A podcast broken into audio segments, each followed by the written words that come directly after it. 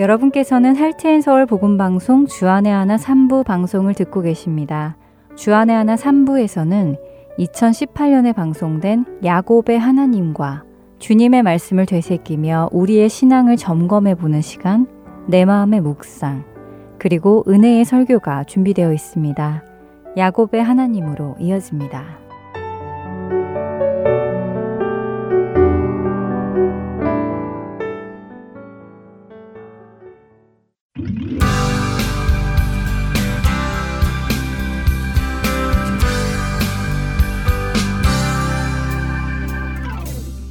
시청자 여러분 안녕하세요. 사월 개편을 맞아 새롭게 여러분을 만나게 된 프로그램 야곱의 하나님, 진행의 민경은입니다. 네, 여러분 안녕하세요. 강승규입니다. 네, 말씀드린 대로 사월을 맞아서 여러분들과 새롭게 만나게 되었는데요. 이미 지난 육 개월간 아브라함의 하나님을 통해서 아브라함을 믿음의 조상으로 빚어가신 하나님을 창세기를 통해서 만나보셨기 때문에 야곱의 하나님, 이 프로그램이 어떤 프로그램일지 이미 예상을 하실 것 같습니다. 예, 그러시겠죠? 사실 저의 처음 의도는 우리 청취자 여러분들과 함께 아브라함과 이삭과 야곱을 빚어가시는 하나님을 알아가는 것이었습니다.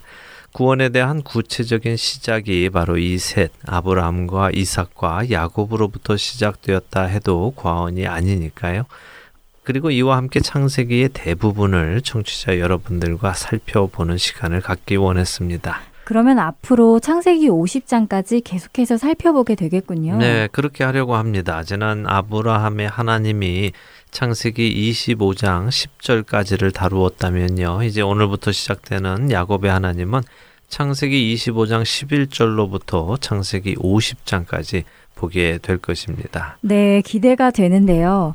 그런데 청취자분들 중에는 어, 이삭은 어디 갔지? 하실 분들이 계실 것 같아요. 네. 아브라함의 하나님 다음에 바로 야곱의 하나님으로 넘어가서요. 맞습니다. 어, 이삭은 안 다루나 하실 수도 있는데요. 그렇지는 않습니다. 이삭의 하나님도 다룰 것입니다. 그런데 아시다시피 저희 방송이 매 삼 개월마다 개편을 하는데요. 이삭의 경우는 그 내용이 삼 개월을 다룰 만큼 많지는 않습니다. 이삭의 이야기는 창세기 이십오 장에서 시작돼서 이십팔 장의 역할을 다 합니다. 물론 그의 죽음은 창세기 삼십오 장에 나오지만요. 이미 창세기 이십팔 장에서 스토리의 중심은 이삭에게서 야곱으로 넘어가지요. 그렇기 때문에 이삭의 이야기는 야곱의 하나님 이 프로그램 전반부 몇 주에 걸쳐서 다루고요. 야곱의 하나님으로 넘어가도록 하겠습니다. 네, 그럼 이삭의 하나님도 만날 수가 있겠군요. 그럼요. 자, 시작을 해볼까요? 지난 시간까지 아브라함의 하나님은 최강덕 아나운서와 진행을 했는데요. 야곱의 하나님은 민경은 아나운서와 진행을 합니다. 잘 부탁합니다. 진행은 하지 않으셨어도 방송은 들으셔서 그 내용을 다 기억하고 계시죠? 네, 물론이지요. 열심히 잘 들어서 다 기억하고 있습니다. 네, 그럼 지난 내용을 다 알고 계시는 것으로 믿고 이야기를 나누겠습니다. 지난 시간들을 통해서 우리는 세상의 중심인 갈대아 우르라는 곳에 살던 아브라함이라는 사람을 불러내셔서 그를 믿음의 조상으로 빚어가신 하나님을 보았습니다. 아브라함의 삶이 특이한 것은요. 그는 부름받았을 때에 하나님의 말씀을 믿음으로 의롭다 하심을 받았다는 것입니다. 그렇지만 그의 행동은 아직 그의 칭함처럼 의롭지는 못했습니다. 아직 하나님의 말씀과 능력을 온전히 의지하지 못해서 스스로 기근도 해결해 보려 했고요. 또 아기도 낳아보려 했습니다. 그랬지요. 애굽의 바로왕이나 그랄의 아비멜렉에게 사라를 빼앗기는 어려움도 겪었고요. 하가를 통해 이스마엘을 낳아 집안에 분란이 있기도 했었습니다. 예, 맞습니다. 그랬습니다. 하지만 그런 그를 하나님께서는 포기하지 않으시고 또 조급해하지도 않으시고 오랜 시간 동안 차근차근 아브라함으로 하나님을 온전히 경험하게 하셨고요. 결국에는 그가 하나님을 온전히 의지하고 믿었기에 약속의 아들 이삭을 믿음 안에서 번제로 드리려고까지 했습니다. 그때 하나님께서 비로소 아브라함이 하나님을 경외하는 것을 아시게 되셨다고 하시죠. 그래서 경외란 하나님의 말씀을 믿고 행하는 것이라고 하셨지요. 그렇습니다. 우리가 하나님을 경외한다라고 한다면요. 거기에는 내가 하나님의 말씀을 믿고 믿기 때문에 그 말씀대로 행한다 하는 의미가 포함되어야 하는 것입니다. 우리 각자가 정말로 하나님을 경외하는지 한 번씩 돌아보면 좋겠습니다. 자, 어쨌든 하나님께서는 이렇게 아브라함을 하나님을 경외하여 믿고 행하는 믿음의 조상으로 만드셨습니다. 그렇다면 그에게서 오는 자손들, 그러니까 이삭이나 야곱은 이미 믿음을 가지고 이 세상에 나왔을까요? 하나님을 경외하는 사람이 자연이 되었을까요? 어, 그게요. 부모님의 믿음을 받아서 그렇게 되면 참 좋겠는데 현실은 그렇지 않지요? 늘 안타깝더라고요. 예, 동감입니다. 부모님이 좋은 신앙을 가지고 계시면 그 좋은 신앙을 그대로 물려받으면 참 좋겠는데요. 물론 신앙의 유산이 없는 것은 아닙니다. 좋은 신앙의 부모님 밑에서 그 신앙을 보고 자라는 사람은 좋은 신앙을 가질 가능성이 더 있는 것은 사실이지요. 그러나 그냥 가만히 있는다고 해서 전수되는 것은 아니지요. 그 자녀 역시 개인적으로 주님을 만나고 그 주님을 개인의 구주로 영접하는 일이 일어나야 하지요. 또 그렇게 주님을 개인의 구주로 영접하게 되면 주님께서는 그 사람을 또 빚어가시는 일을 하시고요. 결국 구원이란 지극히 개인적인 경험이라는 것이군요. 네, 맞습니다. 구원은 개인적인 경험입니다. 내 부모님이 구원받으셨다고 내가 자동으로 구원받는 것이 아니고 내 배우자가 구원받았다고 해서 내가 자동으로 구원받는 것이 아니지요. 또 마찬가지로 내가 구원받았다고 해서 내 자녀가 자동으로 구원받는 것이 아닙니다. 그렇기에 우리는 개인적으로 주님을 만나고 또 다른 자들도 그렇게 개인적으로 주님을 만나도록 계속해서 통로가 되어야 합니다. 음. 자, 그렇게 이삭이 비록 그가 약속의 아들이었다고는 하지만 그것은 그의 상징적인 의미였을 뿐 그 역시 개인적으로 주님을 만나고 알아가는 경험이 필요한 것이었습니다. 어, 약속의 아들임에도 불구하고 그렇게 개인적으로 주님을 만나야 한다는 것이 새롭게 다가오네요. 자, 그럼 이삭이 어떻게 주님을 개인적으로 만나게 되는가를 중심으로 보게 되겠군요. 네, 아무래도 그렇게 되겠죠. 그것이 중요하니까요. 자, 창세기 이십오 장 십일 절을 먼저 한번 읽고 시작을 하죠. 읽어주세요. 아브라함이 죽은 후에 하나님이 그의 아들 이삭에게 복을 주셨고 이삭은 브엘라 헤로이 근처에 거주하였더라. 네. 아브라함이 죽은 후에 하나님께서 이삭에게 복을 주셨다로 시작되는군요. 네, 아브라함은 하나님의 약속대로 장수하다가 편안히 그의 조상에게로 돌아갔습니다. 하나님의 약속이 그대로 이루어졌죠. 그리고 하나님께서 아브라함에게 주셨던 그 복이 이제는 그 아들에게로 이어져 가는 것을 봅니다. 아브라함의 자손과 맺으셨던 신실하신 하나님의 약속이 약속대로 그 아들 이삭에게 전달이 되는 것이죠. 어, 신실하신 하나님의 모습을 보게 되네요. 어, 그런데요. 지난 방송을 들으니까 그런 말씀을 하시던데요. 네. 성경은 이곳 창세기 이십오 장에서 아브라함의 죽음을 이야기하지만 이후에 나오는 이야기가 아브라함이 죽은 후의 이야기는 아니라고 하신 말씀이요. 예, 기억하시는군요. 맞습니다. 성경을 그냥 읽으면 마치 아브라함이 이제 죽고 그 후의 이야기가 전개되는 것 같지만 계산을 해보면 이제 나오는 이야기의 배경에도 아브라함은 여전히 살아 있습니다. 네. 아브라함이 백칠십오 세에 죽었다면 백 세에 난 이삭이 칠십오 세에 아브라함이 죽는 것이죠. 어, 이삭이 결혼을 한 나이가 사십 세라고 창세기 이십오 장 이십 절은 말씀합니다. 그리고 그가 쌍둥이 아들 에서와 야곱을 낳은 때가 육십 세였다고 이십육 절은 말씀하시고요. 그렇다면 적어도 에서와 야곱이 열다섯 살 될 때까지 할아버지인 아브라함이 살아계셨단 말씀이군요. 네. 그럼 에서와 야곱도 아브라함과 꽤 교제가 있었겠네요? 아무래도 있었겠죠. 물론 뭐 성경은 그 부분은 기록하지 않습니다만 아브라함의 역할은 이제 끝이 났기 때문에 성경은 아브라함에게서 이삭으로 포커스를 옮기지요. 그래서 그가 손자들과 어떻게 지냈다 이런 부분은 설명하지 않습니다. 성경이 설명하지 않는 부분은 우리에게 그렇게 크게 중요하지 않기 때문일 것이고요. 적어도 아브라함이 그 후로도 몇십 년을 살았다는 것만을 생각해 보면 되겠죠. 창세기 이십오 장 십이 절부터 십팔 절까지는 이스마엘의 간략한 족보와 그의 죽음을 기록합니다. 한 절씩 읽어볼까요? 네.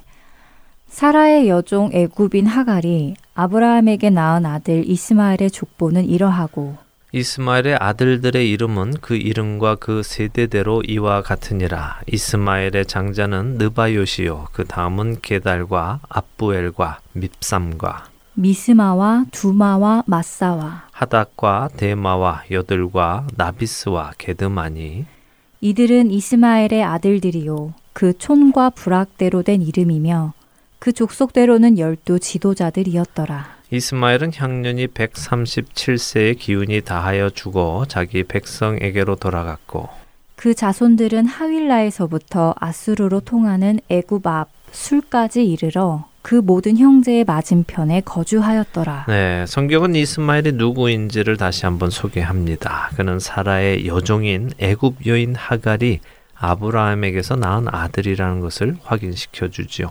그가 장자임에도 불구하고 왜 상속자가 아닌지를 성경은 그의 정체성을 다시 한번 들어서 우리에게 알려주는 것입니다. 하지만 그러면서도 그 이스마엘에게서도 열두 족속이 나오는 것을 기록합니다. 이스라엘인 야곱에게서도 열두 지파가 나오는 것과 비교가 되지요? 그러게요. 이스마엘, 이스라엘 이름도 비슷하고 열두 족속과 열두 지파 정말 비슷하네요. 예, 비슷합니다. 그런데 비슷하다고 해서 같지는 않지요.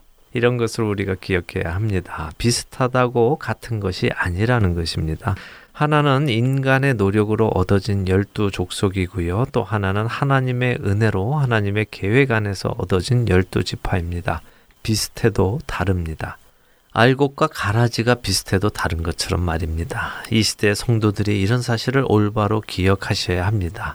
성도인 것 같아도 아닌 사람도 많다는 것, 이것도 기억하시면 좋겠습니다. 그렇게 말씀하시니까 마음이 무거워지네요. 정말 이 시대에도 교회인 것 같아도 그 정체를 알 수 없는 이단들도 많고요. 네. 또 성도들도 성도인 것 같은데 아닌 사람들도 많다는 것을 부인할 수 없으니까요. 네, 부인할 수 없지요. 예, 그래서 비슷하다고 해서 다 믿어서는 안 되고요. 그것이 하나님께로부터 왔는가 아닌가를 구별해야 하는 것입니다. 네. 자, 이처럼 이스마엘에게서도 열두 족속이 나옵니다. 그런데 또 놀라운 것이요. 비록 그가 하나님의 약속의 아들은 아니었지만 창세기 십칠 장 이십 절에서 하나님께서 그를 통해서도 열두 두령을 낳게 하시고 그도 큰 나라가 되게 하시겠다고 약속을 하셨지요. 그리고 그 약속을 하나님께서는 잊지 않으시고 이루신다는 것을 또한 봅니다. 하나님은 정말 약속에 관해서는 철저하신 분이시네요. 네. 약속을 깨는 법이 없으세요. 그것이 의인과의 약속이던 악인과의 약속이던 간에 말입니다. 예, 정말 중요한 포인트를 말씀하셨습니다. 음. 그렇습니다. 하나님은 약속에 철저하신 분이십니다. 약속을 깨지 않으시지요.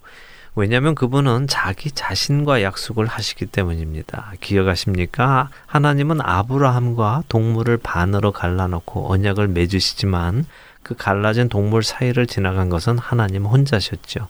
그래서 그분은 신실하십니다. 하나님의 이름을 위하여 그분은 구원을 하시고 하나님 스스로에게 하신 약속을 지키시죠.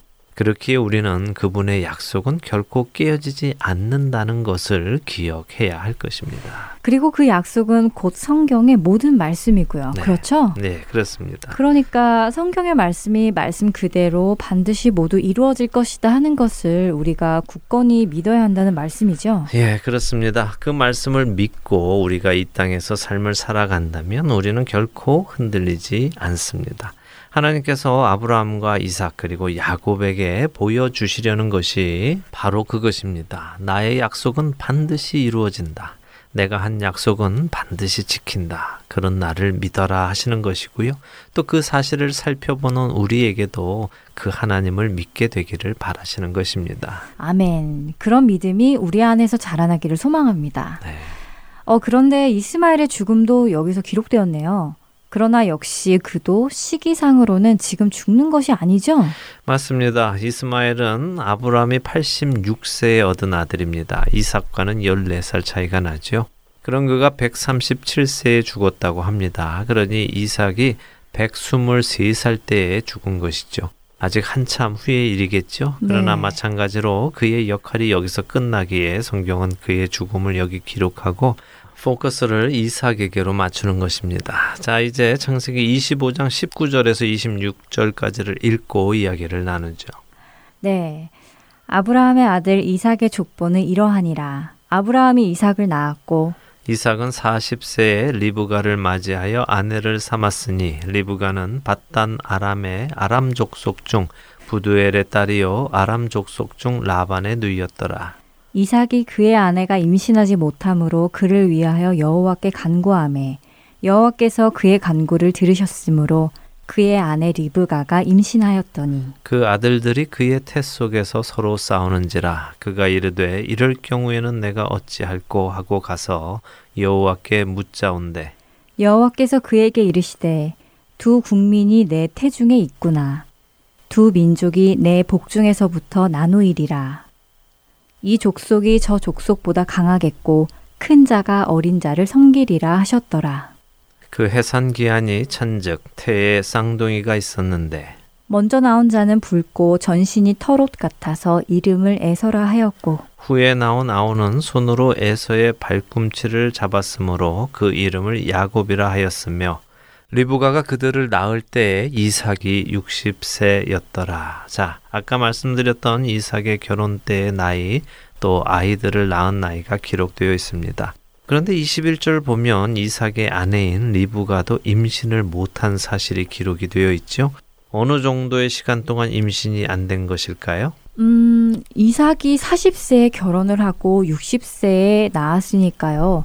거의 이십 년이 다 되도록 아이가 없었던 것이네요. 예, 그렇죠. 뭐 오십구 세에 임신을 했을 테니까 십구 년, 거의 이십 년입니다. 아, 우리가 시작에 부모의 신앙이 자녀에게 전해지면 좋겠다 하는 얘기를 했었는데요. 이삭은 아버지 아브라함에게 하나님에 대해 배웠을 텐데요. 그래서 그런지 아버지의 신앙보다는 조금 나은 행동을 한 것 같습니다. 어떤 면에서 그렇지요? 어, 아버지 아브라함은 자녀를 주시겠다는 하나님의 말씀을 기다리기는 했는데요. 한 십 년 정도를 기다렸죠.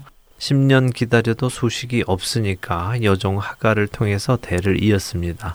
그런데 이삭은 근 이십 년을 기다렸다는 것입니다. 아버지보다 거의 두 배의 시간을 기다렸고 종이나 또 다른 방법으로 아이를 가지려 하지 않았다는 것이죠. 아, 그렇네요. 더군다나 그는 아내를 위하여 여호와께 간구했다고까지 하네요. 맞습니다. 아내를 위해 하나님께 간구했습니다. 그리고 하나님께서 그 간구를 들으시고 리브가가 임신하도록 해주셨죠.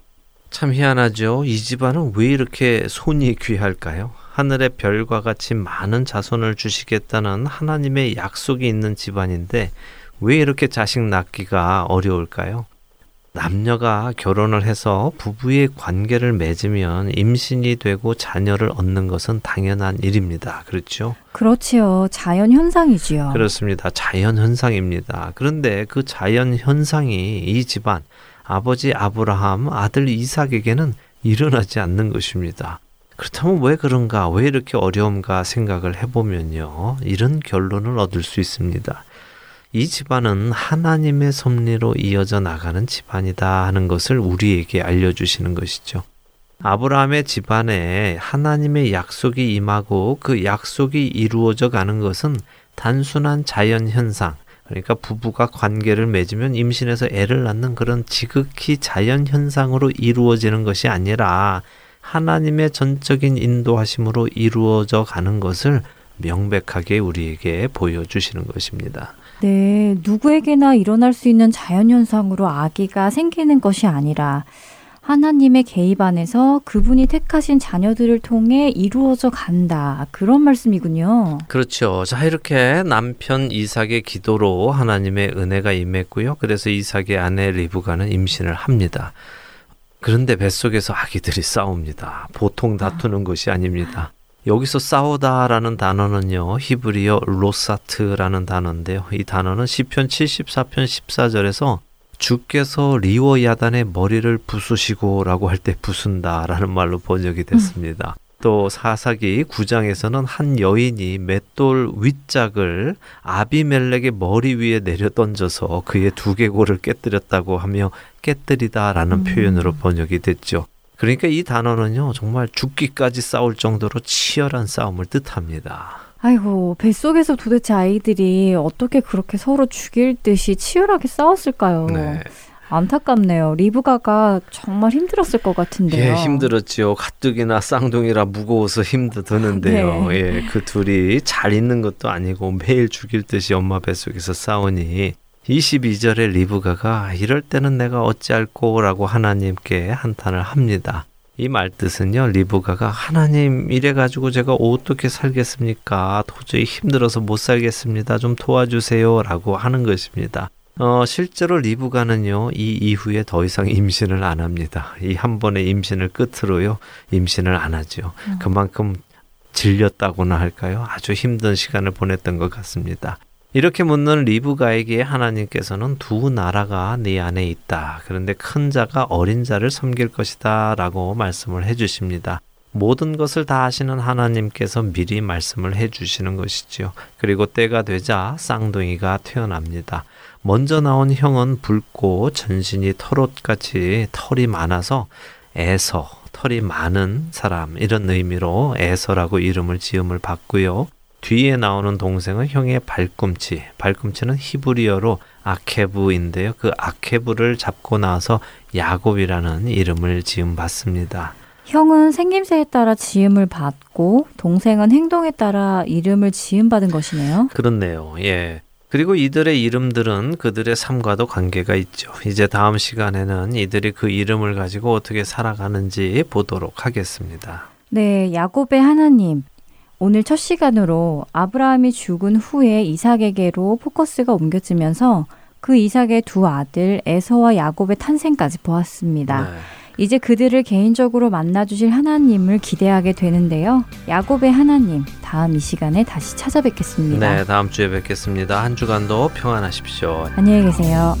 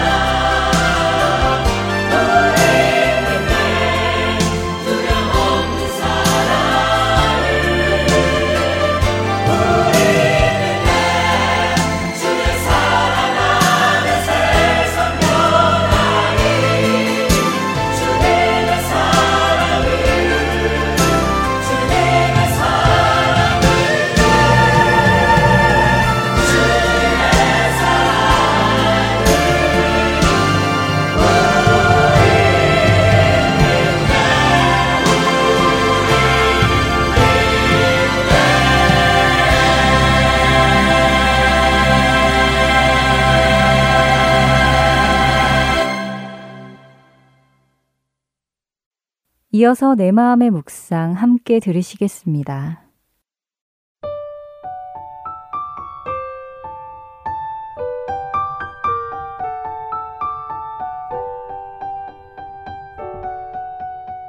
사랑하는 애청자 여러분, 걱정거리가 있으십니까? 걱정이 없는 사람은 없겠지만 특히 내일, 좀 멀게는 앞으로의 재정 상황에 대해서 걱정하고 계신 분 계실 거예요. 내일을 위해서 저축을 해놓아야 한다는 생각과 걱정으로 복잡하고 찹찹한 마음에 사로잡혀 있는 분들. 우리 잠시 생각해 보죠. 우리의 하늘 아버지가 어떤 아버지신지 말입니다.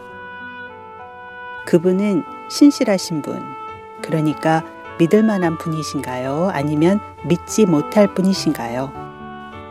그분이 우리에게 거짓말을 할 수 있으실까요? 당연히 아니죠. 그분은 거짓말을 하지 않으십니다. 그리고 그분은 항상 신실하시죠. 주는 항상 믿으시니 자기를 부인하실 수 없으시리라 라고 디모데후서 이 장 십삼 절 후반부에서 말씀하고 계십니다. 우리는 그분을 믿을 수 있어야 합니다. 그래서 다가올 앞날에 대해서 불안해하는 것, 염려하는 것을 내려놓아야 합니다. 불안해하고 걱정하고 염려하는 것은 주 안에서 필요하지 않은 것들이죠. 사실 이것들은 죄입니다. 하나님의 신실함에 대한 불신이기도 하고요. 공중의 새를 보라. 심지도 않고 거두지도 않고 창고에 모아들이지도 아니하되 너희 하늘 아버지께서 기르시나니 너희는 이것들보다 귀하지 아니하냐.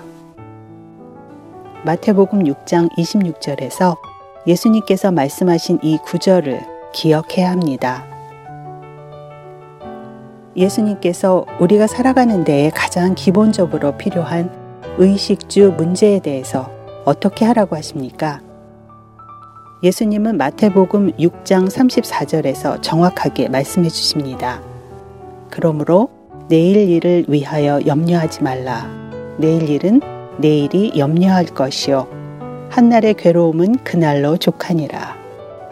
우리의 인생은 하루 그리고 또 오는 하루의 연속입니다. 그렇기에 우리가 집중해야 하는 것은 내일이 아닌 오늘 하루입니다. 바로 이런 이유로 예수님께서는 우리에게 기도를 가르쳐 주셨습니다. 일용할 양식을 주시옵고 라고 말이죠. 만일 그분께서 오늘도 우리를 돌보고 계신다면 그분이 내일은 돌보지 않으실까요? 일용할 수 있게 주신 하나님의 공급하심을 오늘 감사로 누리면서 내일에 필요한 것은 내일 또 주실 것을 믿는 믿음으로 사는 저와 여러분 되었으면 하는 소망입니다. 사랑하는 나의 아버지, 저를 사랑하시고 오늘도 필요한 모든 것을 채워주시고 돌보고 계신다는 확신을 주심에 감사드립니다. 그리고 주님 용서해 주세요. 내일에 대한 염려와 불안으로 주님을 믿지 못하는 죄를 지었습니다. 염려와 불안이 아닌 주님을 믿음으로 내일을 기대하며 살아가기를 원합니다. 주님 도와주시고 평안을 주시고 이 믿음 더욱 자라나게 은혜 주시옵소서. 예수 그리스도의 이름으로 기도드립니다. 아멘.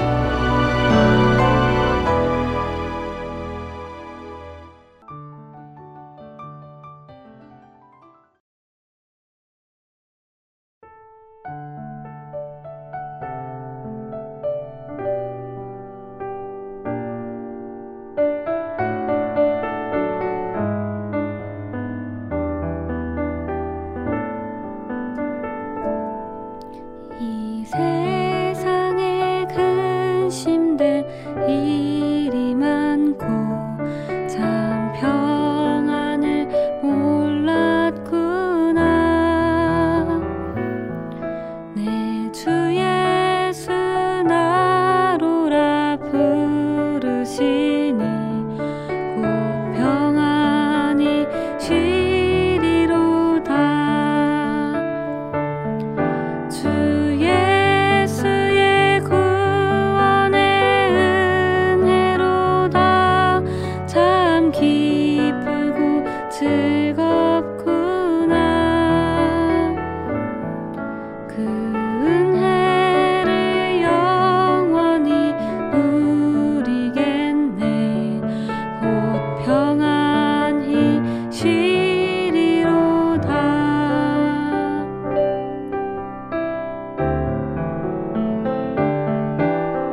세상에 곤고한 일이 많고 참 쉬는 날 없었구나.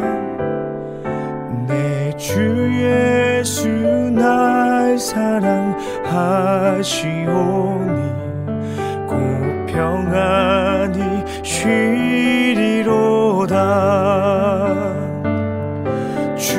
예수의 구원의 은혜로 다 참 기쁘고 즐겁구나.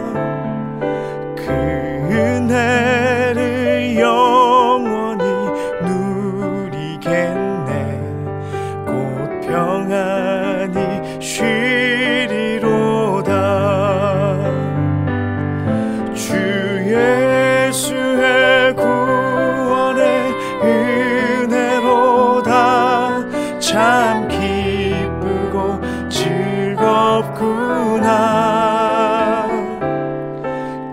그 은혜를 영원히 누리겠네 곧 평안히 쉬리로다. 주의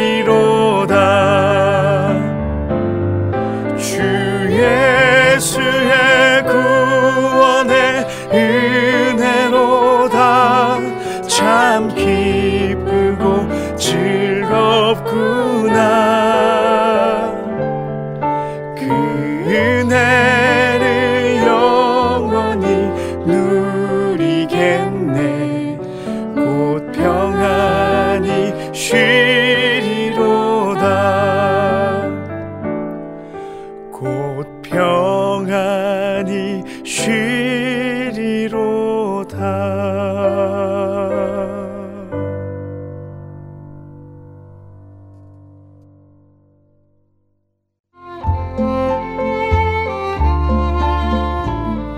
하트앤서울 복음방송 애청자 여러분 안녕하세요. 캐나다 밴쿠버 그레이스 안인교회 박신일 목사입니다. 복음을 전하는 일은 모든 그리스도인들에게 맡겨진 사명입니다. 할트앤서울 복음방송은 생명의 근원 되시는 예수 그리스도만을 전하는 방송사입니다. 여러분의 기도와 후원으로 이 사역은 계속될 것입니다. 믿지 않는 자들에게는 복음을, 믿는 자들에게는 영적 성장을 전해줄 것입니다. 이 귀한 사역에 여러분들의 동참과 기도와 후원을 부탁드립니다. 감사합니다.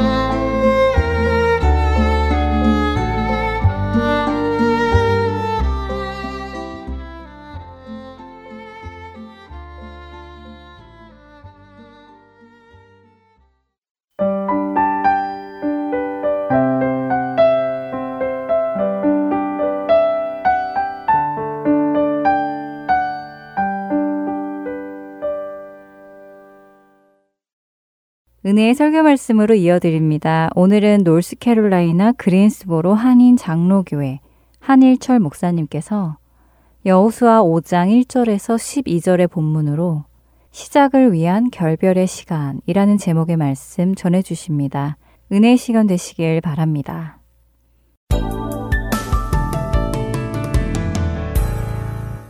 여호수아서 오 장 팔 절에서부터 십이 절 말씀, 팔 절에서 십이 절 찾으신 줄 알고 같이 봉독합니다. 시작.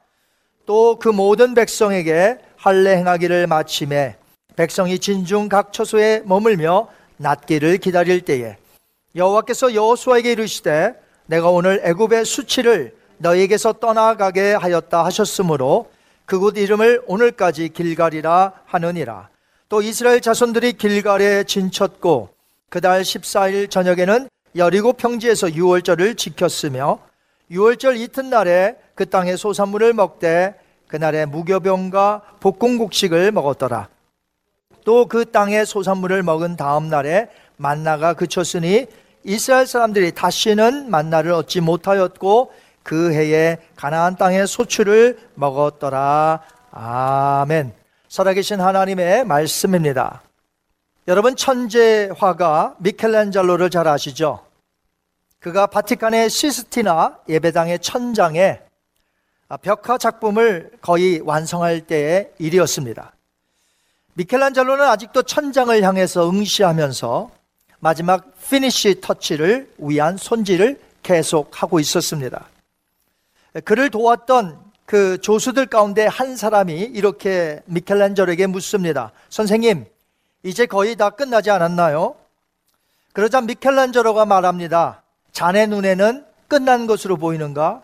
내 눈에는 아직 끝나지 않았네. 몇 달을 계속해서 그는 이 작품에 더 매진하게 되고 마침내 작업은 완전히 끝난 것처럼 보였습니다.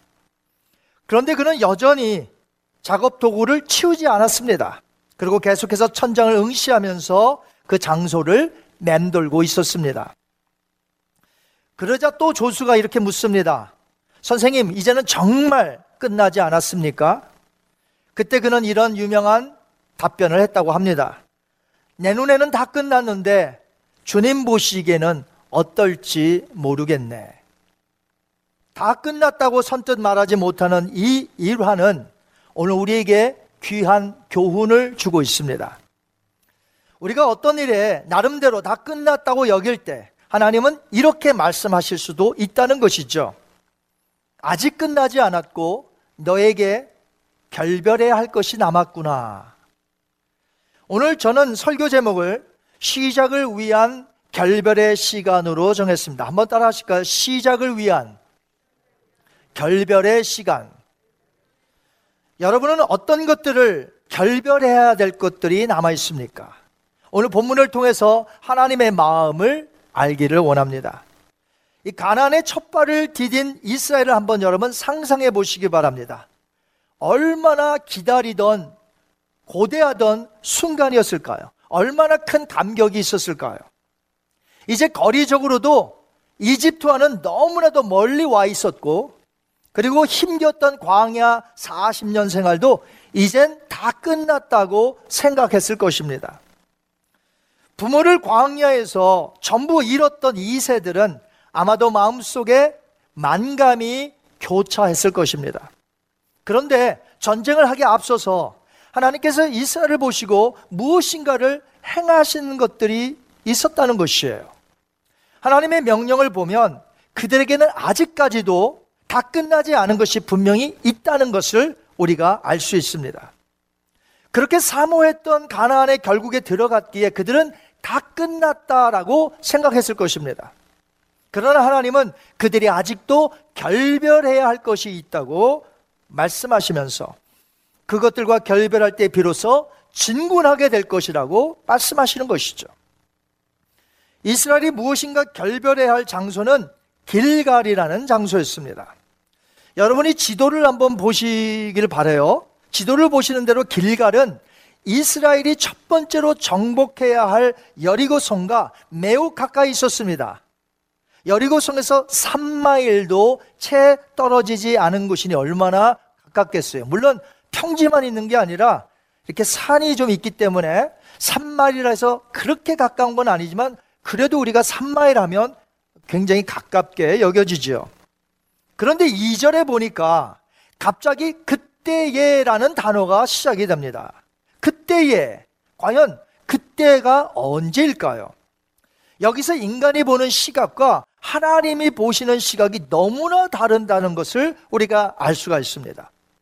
인간의 편에서 봤을 때 그때에는 속전속결로 여리고성에 빨리 쳐들어가야 하는 절호의 찬스였습니다. 왜냐하면 여리고성 사람들의 심리 상태를 이미 그 정탐꾼들을 통해서 이 기생 라합에게 들어서 잘 알고 있었어요. 여리고성 사람들의 마음이 어떠한지. 마음이 녹아내렸어요. 불안하고 두렵다는 것이죠. 여호수아서 오 장 일 절 한번 같이 읽겠습니다. 시작. 요단 서쪽의 아모리 사람의 모든 왕들과 해변의 가나안 사람의 모든 왕들이 여호와께서 요단물을 이스라엘 자손들 앞에서 말리시고 우리를 건너게 하셨음을 듣고 마음이 녹았고 이스라엘 자손들 때문에 정신을 잃었더라. 바로 그때에 속전속결로 지금 여리고성 쳐들어가야 돼요. 왜냐하면 전쟁은 기싸움입니다. 여리고 사람들은 이스라엘을 두려워하여 사기가 완전히 꺾였습니다. 바로 그때가 절호의 찬스라는 거죠. 이만큼 전쟁에서 좋은 때가 어디 있습니까? 하지만 하나님은 그때에 남자들에게 할례를 행하라고 하십니다. 여호수아서 오 장 이 절 볼까요? 같이 한번 읽습니다. 그때에 여호와께서 여호수아에게 이르시되 너는 부싯돌로 칼을 만들어 이스라엘 자손들에게 다시 할례를 행하라 하시매. 아멘. 하나님의 명령을 자세히 들여다보면 이스라엘이 결별할 것들이 있었다는 것을 보게 됩니다. 그 첫 번째 결별은 무엇일까요? 이집트와의 결별이었습니다. 할례를 행하는 것과 이집트와의 결별과 도대체 무슨 연관이 있을까요? 자칫 남자들이 전부 할례를 받아서 아파서 누워있게 되면 이집트와의 결별은 고사하고 지금 여리고 군사들이 쳐들어와서 먼저 죽게 될 판인 것이죠. 하지만 하나님은 여리고 사람들에게 두려운 마음을 이미 주셨기 때문에 절대로 성문 밖으로 나오지 못하게 만드셨고 그때에 이스라엘에게 할례를 행하라고 명하신 것입니다. 우리가 믿는 하나님은 이처럼 그의 백성들을 세밀하게 보호하신다는 것이에요. 살다 보면 우리 인간이 너무 앞서서 걱정이 너무 많고 불안해할 뿐이지 사실은요, 하나님께서 우리에게 명령하시고 따르라고 할 때는 모든 것을 다 완벽하게 준비하시고 이끄시는 하나님이신 줄 여러분 믿으시길 바랍니다. 그렇기 때문에 우리가 어떤 상황에서도 예수님을 전적으로 신뢰하며 따라가야 하는 이유가 바로 여기 있는 거예요. 하나님은 세밀하신 분이라 우리를 이끄시니 걱정하지 말고 염려하지 말고 따라가자는 것이죠. 이스라엘이 할례를 받는 것이 곧 이집트와의 결별이라고 말씀하셨어요. 여호수아서 오 장 구 절에 그 내용이 나옵니다. 우리 한번 같이 읽겠습니다. 여호와께서 여호수아에게 이르시되 내가 오늘 애굽의 수치를 너희에게서 떠나가게 하였다 하셨으므로 그곳 이름을 오늘까지 길갈이라 하느니라. 아멘. 할례가 무엇입니까? 하나님께서 아브라함과 언약을 맺으시면서 그의 자손들이 앞으로 계속해서 하나님의 언약 백성임을 증명하는, 확증하는, 그래서 남자의 육체에 할례를 행하게 하신 것이죠. 그러나 당시 이스라엘 백성들은 사십 년간의 광야 생활을 지내면서 새로 태어나는 아이들에게 할례를 행하지 못했어요. 그러니까 애굽에서 빠져나왔을 때의 어른들은 다 할례를 행했는데 광야에서 새로 태어난 아이들은 할례가 없는 무할례자가 되고 만 것입니다. 그렇기 때문에 하나님께서는 아브라함의 언약 자손이 되어야 하는 이 할례를 먼저 갖도록 명령하신 것이죠. 그런데 할례를 행할 때에 특별한 의미를 부여해 주셨잖아요. 그러면서 그곳 이름을 길갈이라고 했습니다. 원래는 그곳 이름이 길갈이 아니었습니다. 그런데 길갈이라고 했는데 이 길갈의 뜻이 뭐냐면 떠나갔다, 굴러갔다 이런 뜻이에요. 다시 말씀을 드리면 애굽의 수치가 굴러갔다, 떠나갔다. 그래서 그곳 이름을 길갈이라고 부른 것입니다. 그렇다면 그들에게 있어서 애굽의 수치가 떠났다는 것, 굴러갔다는 것은 무엇을 뜻할까요? 우리가 잘 아는 대로 이스라엘은 이집트에서 오랜 기간 동안 노예 생활을 했습니다. 마치 이집트 사람들이 주인처럼 학대하며 이스라엘 백성들에게 주인 노릇을 했다는 것이죠. 얼마나 이스라엘을 무시했을까요?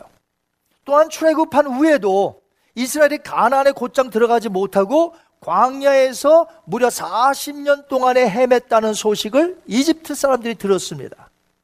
뿐만 아니라 그 광야에서 수많은 사람들이 죽어갔다는 이야기까지 들었습니다. 그러니까 이집트 사람들이 손가락질하면서 얼마나 이스라엘 백성들을 조롱했는지 몰라요. 이스라엘의 신인 여호와 하나님까지 조롱한 것이죠. 오랜 광야 생활 동안에 아까 말씀을 드린 대로 거기서 태어난 아이들은 무할례자가 되고 말았어요. 언약 백성이 아니라는 거예요. 증표가 없어요. 그러나 하나님의 도우심으로 드디어 가나안에 들어가게 되었다는 것입니다. 그동안 애굽인들에게 당했던 억압, 조롱, 모욕, 그리고 수치가 가나안에서 할례를 행함으로 한꺼번에 떠나게 되었다는 것이에요. 이제 애굽의 수치와 결별하고 하나님의 백성으로 다시금 시작할 수 있었다는 것입니다. 시작을 위한 결별의 시간이었던 것이죠. 성경에서 애굽은 항상 하나님 없이 살던 생활 혹은 수치스러운 옛 생활을 의미합니다. 우리가 예수님을 구주로 믿었으니 이제 애굽과 결별해야 한다는 것입니다. 다시 말해서 부끄러웠던 옛사람, 옛 성품과 결별해야 한다는 것이, 누가 나를 보더라도 옛날에 내가 아니어야 한다는 것이에요. 누가 나를 봤는데 너 좀 옛날에 하고 똑같냐 이러면 안 된다는 거죠. 우리는 달라진 사람이에요. 우리는 옛 성품, 옛 사람과 결별해야 한다는 것이죠. 여러분, 광야에서 이스라엘 백성들이 조금만 어려우면 이스라엘 백성들이 늘 외쳤던 말 기억하십니까? 애굽으로 돌아가자. Let's go back to Egypt. 여차하면 옛사람, 옛 성품으로 돌아가려고 하는 그런 마음을 하나님은 오늘 우리에게 결별하라고 말씀하십니다. 조금만 어려우면 아, 나 옛날로 갈래. 교회 생활하니까 왜 이렇게 피곤한지 모르겠어. 되는 것도 없어. 예전으로 돌아가자. 결별하셔야 돼요, 여러분. 우리는 애굽으로 돌아가면 안 됩니다. 애굽의 억압, 수치, 모욕, 단호히 결별해야 한다는 것이죠. 바울은 이렇게 말했습니다. 에베소서 사 장 이십이 절 이십삼 절 같이 읽습니다. 너희는 유혹의 욕심을 따라 썩어져가는 구습을 따르는 옛사람을 벗어버리고 오직 너희의 심령이 새롭게 되어 새 사람을 입으라. 아멘.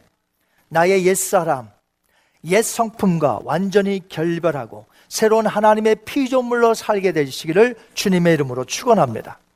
두 번째 결별, 무엇일까요? 광야에 유리방황했던 시간들과의 결별하라고 하십니다. 하나님이 계획하신 광야의 훈련 코스가 몇 년이라고요? 이 년이에요. 그 이 년 동안을 가리켜서 우리는 광야에서 유리방황했다 이런 말 전혀 하지 않습니다. 그 이 년간은요 조직적인 계획과 하나님의 그 플랜 속에 그들이 전진하고 있었던 것이에요. 유리방황이라는 뜻이 무슨 뜻인 줄 아십니까? 일정한 집과 어떤 직업이 없이 이곳저곳을 떠돌아다니는 것을 유리방황한다라고 말하는 것이에요. 유리방황은 성경에서 말하는 나그네 인생과의 개념과 완전히 다릅니다. 천국을 향해 지나가는 의미로 사용된 이 나그네 인생길의 개념과 유리방황의 개념은 완전히 다른 것이에요. 이집트에서 나와서 가데스 바네아까지 이 년의 세월은 훈련 코스대로 지금 가고 있었던 것이었어요. 하나님의 플랜이었다는 것이에요. 그들이 비록 험악한 광야 생활한 것은 맞아요, 이 년 동안. 하지만 그럼에도 불구하고 그들이 유리방황한 적은 없었습니다. 그 기간에는 오직 훈련이 있었고요, 가나안을 향하여 조금씩 조금씩 전진하고 있었습니다. 그래서 이집트에서 나온 지 꼭 일 년이 되었을 때 시내산 바로 밑에 시내 광야에서요, 떠나기 전에 두 번째 패스오버, 유월절을 지킵니다. 첫 번째 유월절은 언제일까요? 당연히 애굽에서 떠날 때 그때 처음 지킨 게 첫 번째 유월절 패스오버죠. 그리고 두 번째가 바로 시내 광야에서 율법도 받고 십계명도 받고 바로 그랬을 때에 일 년 후가 되자 바로 그곳에서 두 번째 유월절을 지켰습니다. 유월절에는 우리가 잘 아는 대로 애굽의 노예에서 어린 양의 피로 말미암아 해방받은 사건을 기념하는 이스라엘에게서는 가장 중요한 절기이죠. 이 년 코스인 광야 생활이 맞춰질 즈음에 가데스 바나에 도착했을 때 세 번째 유월절을 이제 지키고 곧바로 가나안으로 들어가면 됐었습니다. 그런데 가데스 바네아에서 그만 세 번째 유월절을 지키지 못했습니다. 그들이 유월절을 지키지 못한 이유가 무엇일까요? 지킬 수가 없었어요. 상황이. 왜요? 가나안을 정탐하고 온 사람들의 불신의 말로 온 회중이 가나안 들어가는 것을 보이콧했습니다. 다 거부했어요. 하나님은 진노하셨습니다. 분노하시면서 그래 너희가 한 말대로 내가 해주리라 하면서 서둘러 그들을 다시 광야로 되돌려 보낸 것이에요. 어떻게 유월절을 지킬 수가 있겠어요? 그때부터 광야 삼십팔 년, 그때를 가리켜서 유리방황했다라고 말하는 것입니다. 그 기간에는 단 한 번도 유월절을 지키지 못했습니다. 시편 백칠 편 사 절에 보니까 그때 유리방황했던 내용을 이렇게 기록합니다. 한번 읽을까요? 그들이 광야 사막길에서 방황하며 거주할 성을 찾지 못하고. 잘 묘사했죠? 방황했다는 것이에요.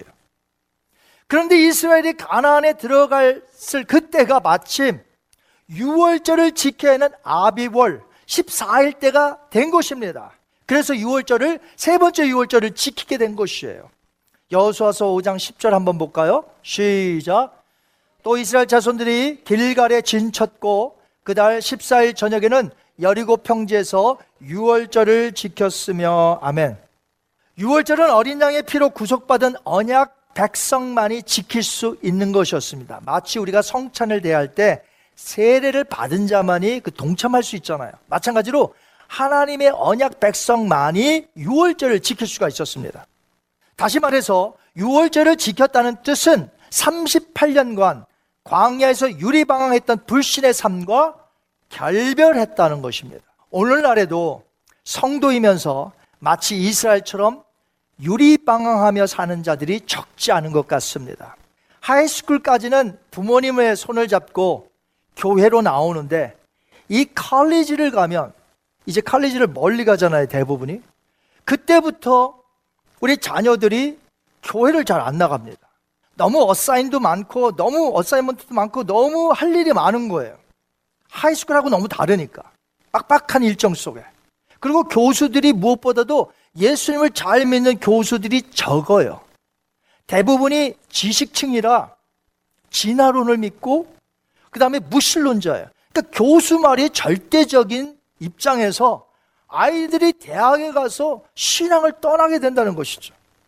신앙적으로 유리방황한다는 거예요. 또는 결혼을 하면서부터 마치 이스라엘이 광야에서 유리방황한 것처럼 그렇게 방황하면서 사는, 결혼한 다음서부터 주님과 멀어지는, 교회와 멀어지는 자들이 있다는 것이죠. 유리방황이란 뜻이 무엇이라고 했습니까? 일정한 집과 직업이 없이 이곳저곳을 떠돌아다닌다고 그랬잖아요. 근데 이것을 영적으로 해석하자면 예수님을 온전히 의지하지 않고 또한 천국을 소망 삼지 않고 안개와 같이 사라질 것들을 바라보면서 그것을 위해 살아가는 자들을 방황하는 모습, 그것을 가리켜서 우리가 영적으로 지금 방황하고 있다는 것이죠. 여러분, 우리는 이 땅에서 살아가야 할 목적과 비전이 분명히 있음을 믿으시기 바랍니다. 우리는 천국 백성이에요. 저 천국을 향하여 오늘도 전진해 나가는 것이죠. 방황하질 않아요. 그러므로 영적인 방황이 있다면 속히 영적인 방황과 결별해야 한다는 것이죠. 어린 양의 피가 우리의 마음에 있습니다. 그렇게 온전히 어린 양 대신 예수님만 바라봄으로 영적으로 방황하는 삶을 오늘 결별하시기를 주님의 이름으로 축원합니다. 이제 마지막 세 번째 결별이 남았죠. 사십 년간 광야에서 날마다 먹었던 만나와 결별해야 할 시간인 것이죠. 여호수아서 오 장 십일 절과 십이 절 같이 읽습니다. 시작. 유월절 이튿날에 그 땅의 소산물을 먹되 그날에 무교병과 볶은 곡식을 먹었더라. 또 그 땅의 소산물들을 먹은 다음 날에 만나가 그쳤으니 이스라엘 사람들이 다시는 만나를 얻지 못하였고 그 해에 가나안 땅의 소출을 먹었더라. 아멘. 만나는 광야 생활하는 동안 하나님의 기적적으로 이스라엘 백성들이 먹었던 축복의 주식이었습니다. 저희는 주식이 밥이잖아요. 그런데 이스라엘 백성들은 광야에서 주식이 뭐냐? 만나였어요. 그 만나를 얻어서 삶아도 먹고 구워도 먹고 여러 가지 요리를 했습니다. 만나가 주식이었어요. 성경을 보니까 출애굽하자마자 곧바로 만나가 떨어진 것이 아니었어요. 두 달째서부터 만나를 먹기 시작했습니다. 사십 년까지. 애굽에서 가지고 나온 양식이 다 떨어지자 하나님은 그들에게 먹이시기 위해서 한시적으로 비상한 방법을 사용하셔서 사십 년 동안 하늘에서 만나를 내리게 하시어 그들로 먹게 하셨다는 것이에요. 예수님이 이 땅에 오셔서 만나 이야기를 하셨어요. 이스라엘 조상들이 만나를 먹었어도 죽었으나 당신 자신이야말로 하늘에서 내려온 산빵이니 누구든지 나를 먹는 자는 영원히 살게 된다며 이 광야의 만나와 비교하며 말씀하셨던 적이 있습니다. 이처럼 광야 사십 년 동안 이스라엘의 기적적인 만나를 먹은 것은 분명한 사실이죠. 왜? 예수님도 그 만나 이야기를 하셨기 때문에 그래요. 그런데 가나안 땅의 소산물을 이제 이스라엘 백성들이 먹자 그 다음날 새벽부터 만나가 이제 더 이상 내리지 않았다는 것입니다. 이스라엘 백성들이 만나로부터 결별하고 이제 가나안 땅의 소산물을 먹으며 살게 된 것인데, 그렇다면 만나와 결별한 것은 어떤 의미가 담겨져 있을까요? 그동안 광야에서는 하나님께서 한시적으로 또는 비상한 방법으로 그들을 인도하셨지만 앞으로 가나안 땅에서는 평범한 방법으로 하나님께서 그들을 인도하시겠다는 뜻이었습니다. 사도 바울도 이런 말을 했습니다. 고린도전서 십삼 장 십일 절 말씀 같이 읽습니다. 내가 어렸을 때에는 말하는 것이 어린아이와 같고 깨닫는 것이 어린아이와 같고 생각하는 것이 어린아이 같다가 장성한 사람이 되어서는 어린아이의 일을 버렸노라. 아멘. 장성하게 되면 어린아이의 일을 버리는 것입니다. 만나가 무엇입니까? 하늘의 양식이지만 만나는 먹을 것이 없는 광야라는 특수한 상황 속에서 내려주셨던 한시적이고 비상한 초자연적인 음식이었습니다. 그러나 가나안에 들어간 이상 더 이상 만나는 주실 필요가 없었습니다. 하나님의 은혜로 그곳에서 일하여 난 소산을 먹으면 됐기 때문에 그래요. 앞으로 가나안 땅에서는 얼마든지 노동할 수 있으니 노동하는 수고 없이는 결실을 얻을 수 없음을 말씀하고 있는 것입니다. 하나님은 인간이 할 수 있는 것까지도 포기해 가시면서 당신께 맹목적으로 의뢰하는 신앙을 원치 않으십니다. 하나님이 돌봐주시되 장성한 수준에 맞춰서 돌봐주시고 공급해 주신다는 것이죠. 광야를 사는 이스라엘에게는 기적이 날마다 필요했습니다. 낮에는 구름 기둥이 필요해요. 해를 가려하기 때문에.